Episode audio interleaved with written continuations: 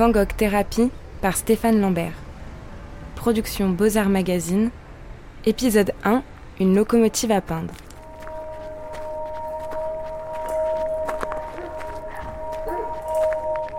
Depuis deux ans, je suis une thérapie dans le village où Vincent est venu se soigner avant d'y mourir. Chaque lundi matin, dans l'ombre du peintre, j'ausculte le fond de mon être. Je cherche à sortir de mon obscurité.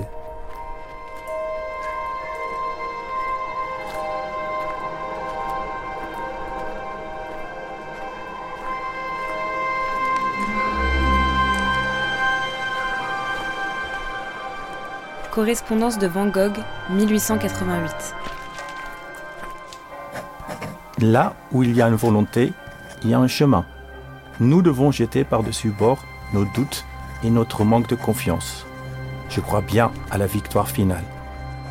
Je marche comme une locomotive à peindre.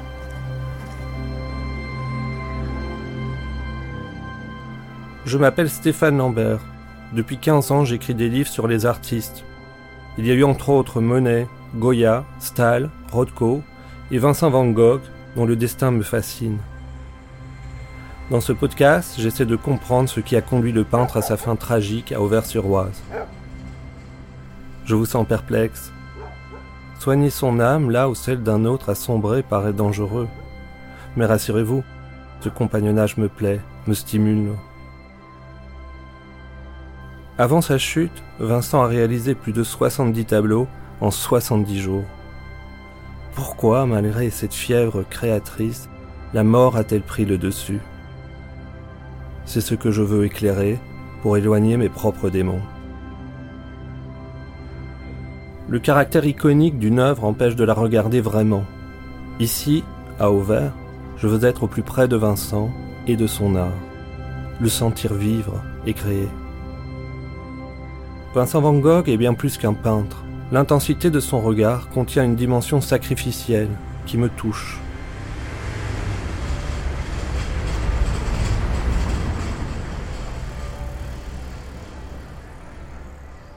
Quand j'arrive à Auvers, le souvenir de Van Gogh s'impose à moi. Ce qui n'était qu'un tranquille hameau porte désormais l'empreinte de sa fin tragique. Tout ce que je vois ici semble naufrager de sa vie. À chaque coin de rue, je devine son fantôme. Un début de panique imprègne l'esprit. La lumière devient agaçante les couleurs du monde retentissent comme d'anciens volcans réactivés. Le long de l'Oise, le feuillage des peupliers sème une musique trouble. On dirait que le jour s'est transformé en eau tumultueuse, que je vais m'y noyer.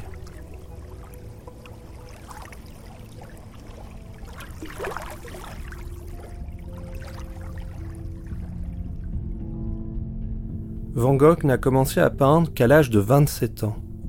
Pourquoi si tard? Au départ, rien ne semblait dysfonctionner. À 16 ans, il suit les traces de son oncle Sent, qui était devenu un important marchand d'art. On lui confie un poste à La Haye, dans la succursale de la maison Goupil. Cette société connaît un succès international grâce au commerce de reproduction d'œuvres.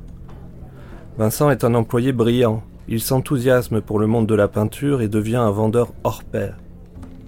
C'est durant ces années que va naître sa relation fusionnelle avec Théo, son jeune frère. Pendant une promenade à La Haye, ils se font la promesse de toujours s'entraider. À l'été 1872, Vincent lui envoie la première lettre d'une série qui en comptera 652. Je suis heureux d'apprendre que tu es bien rentré. Tu m'as manqué les premiers jours. J'ai trouvé étrange de ne pas te retrouver à midi. L'amour de deux frères est un soutien dans la vie. C'est une vérité universellement admise. Dès lors, cherchons à resserrer ce lien et que l'expérience de la vie le fortifie. Demeurons francs et sincères l'un envers l'autre, qu'il n'y ait pas de secret entre nous.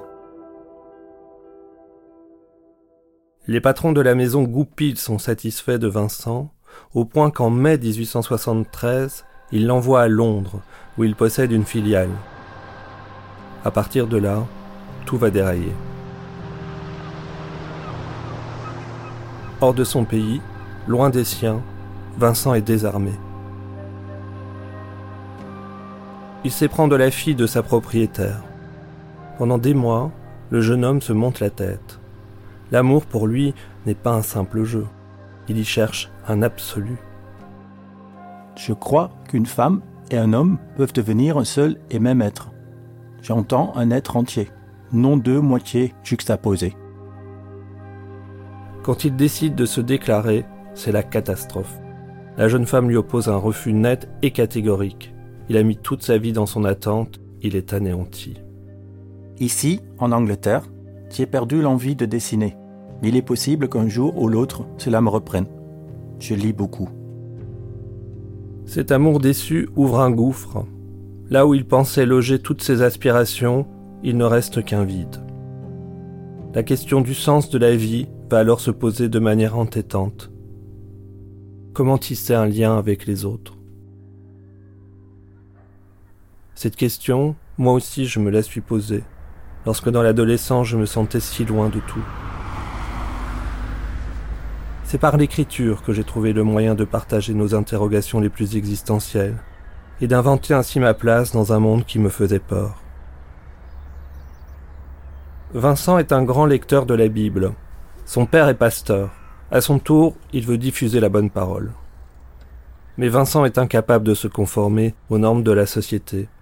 Il vibre d'une trop grande intensité, jusqu'à la limite du supportable.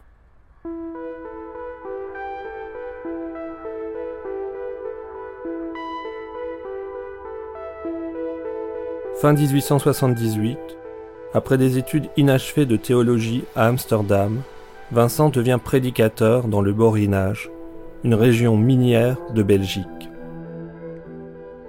Il se met à vivre plus pauvrement encore que la population, se prive de nourriture pour donner le peu qu'il a aux plus défavorisés.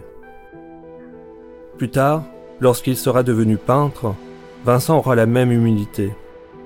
Pour sceller une amitié entre artistes, il donnera deux de ses tableaux en échange d'un seul, comme si sa vie valait toujours moins que celle des autres. Au fur et à mesure qu'on avance dans la vie, on se rend compte que la lutte ne devient pas plus facile, mais que, malgré les difficultés auxquelles on se heurte à cause d'elles, une force intrinsèque se développe dans notre cœur, qui se purifie dans la lutte pour la vie. On grandit dans la tempête. Avec mon thérapeute, nous parlons souvent de Van Gogh. Je lui répète combien je suis attaché à lui. Il me demande pourquoi. Je bredouille quelques mots désordonnés. La fraternité que m'inspire sa maladresse et sa lucidité. Son chemin de vie qui me bouleverse. Sa peinture d'une affolante sincérité. Dans ses tableaux, il met à nu notre humanité. Un art pauvre pour les pauvres. En 1880, l'art lui apparaît comme le seul moyen d'accomplir son destin. À 27 ans, il se donne dix années pour parvenir à quelque chose de valable avec sa peinture. Il y consacrera toutes ses forces. Dès les premiers tableaux aux Pays-Bas, la chaumière, l'idée d'un foyer, occupe l'espace comme un socle bancal ou un ciel à atteindre. Ce rêve de vie communautaire ne le quittera plus jusqu'à Auvers, où les maisons continuent de hanter ses tableaux. Dans sa biographie, un épisode me marque. Vincent a 11 ans. Il est l'aîné de la famille. Ses parents l'inscrivent dans un internat. Le jour de la séparation, le monde se fracasse dans sa tête. Adulte, il en parlera encore comme d'un séisme. J'étais debout sur le perron de l'école de M. Prouvilly, suivant des yeux la voiture dans laquelle papa et maman s'en allaient pour rentrer chez eux. On la voyait de loin la petite voiture jaune, sur la longue route mouillée de pluie, bordée d'arbres grêles qui couraient à travers les prés. Le ciel gris, par-dessus le tout, se mirait dans les flaques d'eau.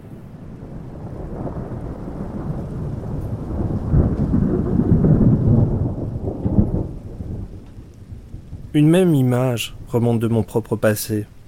Une séparation d'une aussi grande violence m'a fait brutalement sortir de l'enfance. Puis, L'incapacité de faire face à cette perte m'a amené à m'isoler. Est-ce ainsi que s'écrivent nos vies? À coups de fractures, on construit son royaume? Au fil des années, la maison devient un lieu abstrait. Dans sa famille, Vincent se sent incompris. Il se concentre sur son travail. Habiter ce que l'on fait, faute de pouvoir habiter quelque part. En 1885, la mort du père rompt définitivement le lien avec le pays natal. Il n'a plus rien à prouver à personne, les racines coupées, il écrit à Théo. La patrie est partout. Je suis très heureux que tu accueilles favorablement mon projet de venir à Paris. Je crois que j'y ferai des progrès, car je suis persuadé que je finirai par échouer dans le gâchis et que je continuerai à tourner en rond dans le même lieu si je n'y allais pas.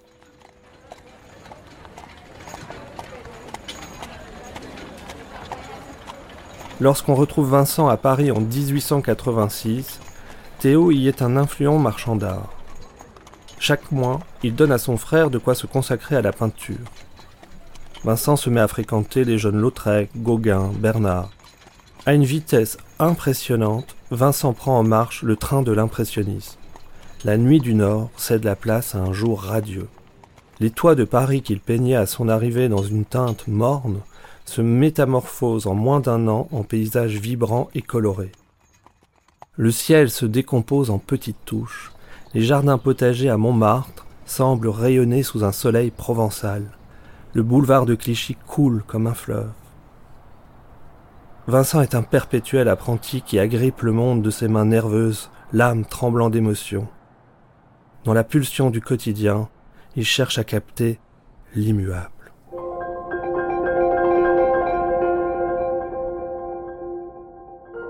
Quand il ne fuit pas vers les faubourgs, il peint des natures mortes, de fausses statuettes antiques, des livres, des fruits, des tournesols fanés.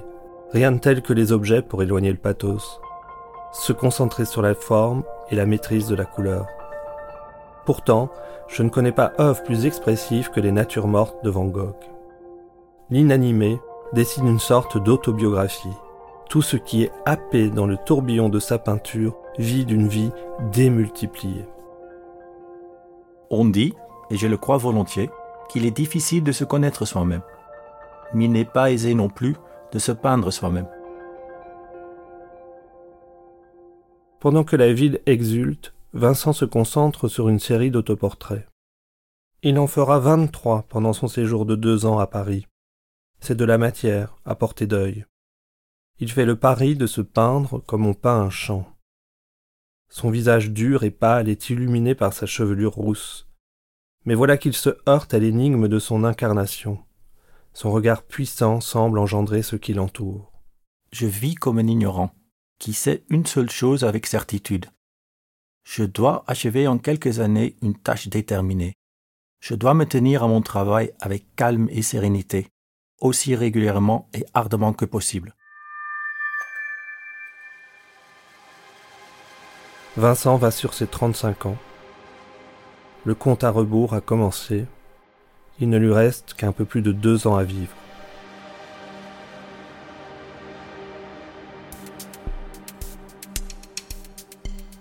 C'était Van Gogh Thérapie par Stéphane Lambert.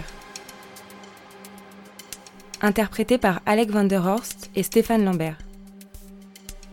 Réalisation Théo Boulanger production Beaux-Arts Magazine, avec Florel Guillaume, Alessandra Danelli et Diane Guédon. Enregistrement Studio For All Media.